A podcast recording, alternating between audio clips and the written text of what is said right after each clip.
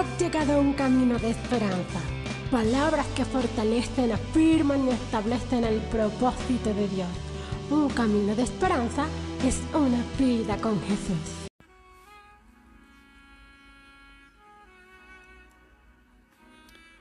Bendito sea el Dios eterno y Padre de nuestro Señor Jesucristo.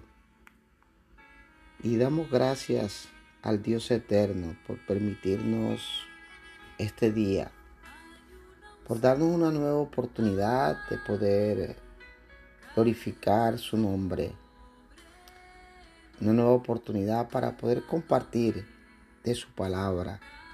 Y la palabra de Dios en la carta del apóstol Pablo a los Efesios, en el capítulo 2, en verso 1 y 2, dice lo siguiente, y Él os dio vida a vosotros.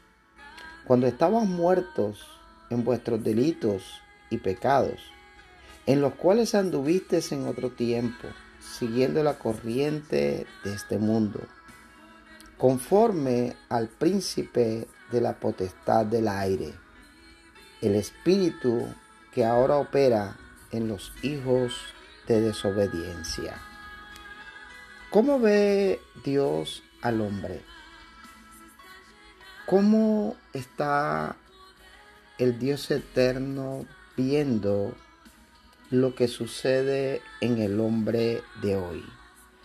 Y hay cosas que el hombre no se da cuenta hasta que el, hombre asiste al médico. Y es ahí cuando quizás el médico se da cuenta de qué enfermedad padece el paciente. Y así puede recetar correctamente. La palabra de Dios no nos deja duda acerca de la condición del hombre, del ser humano. Y solamente cuando nosotros nos presentamos delante de Dios, solamente cuando somos expuestos a la presencia del Dios eterno, es que nosotros podemos saber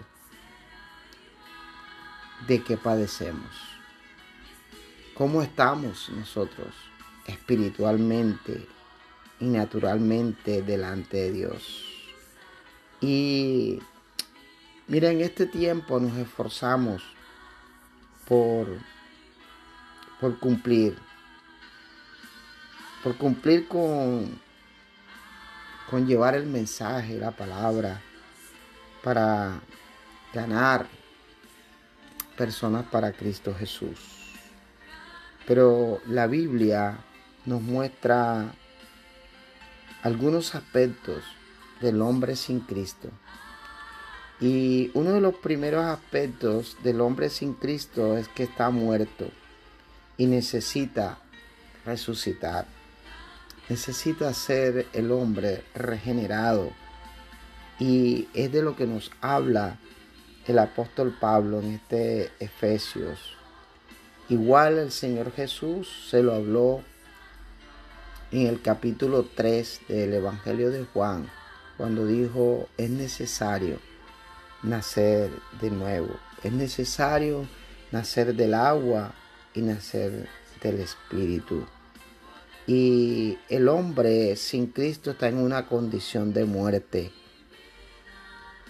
Y esta condición de muerte significa separación, separación de Dios, separación de lo eterno, separación de la fuente de vida que es en Cristo Jesús.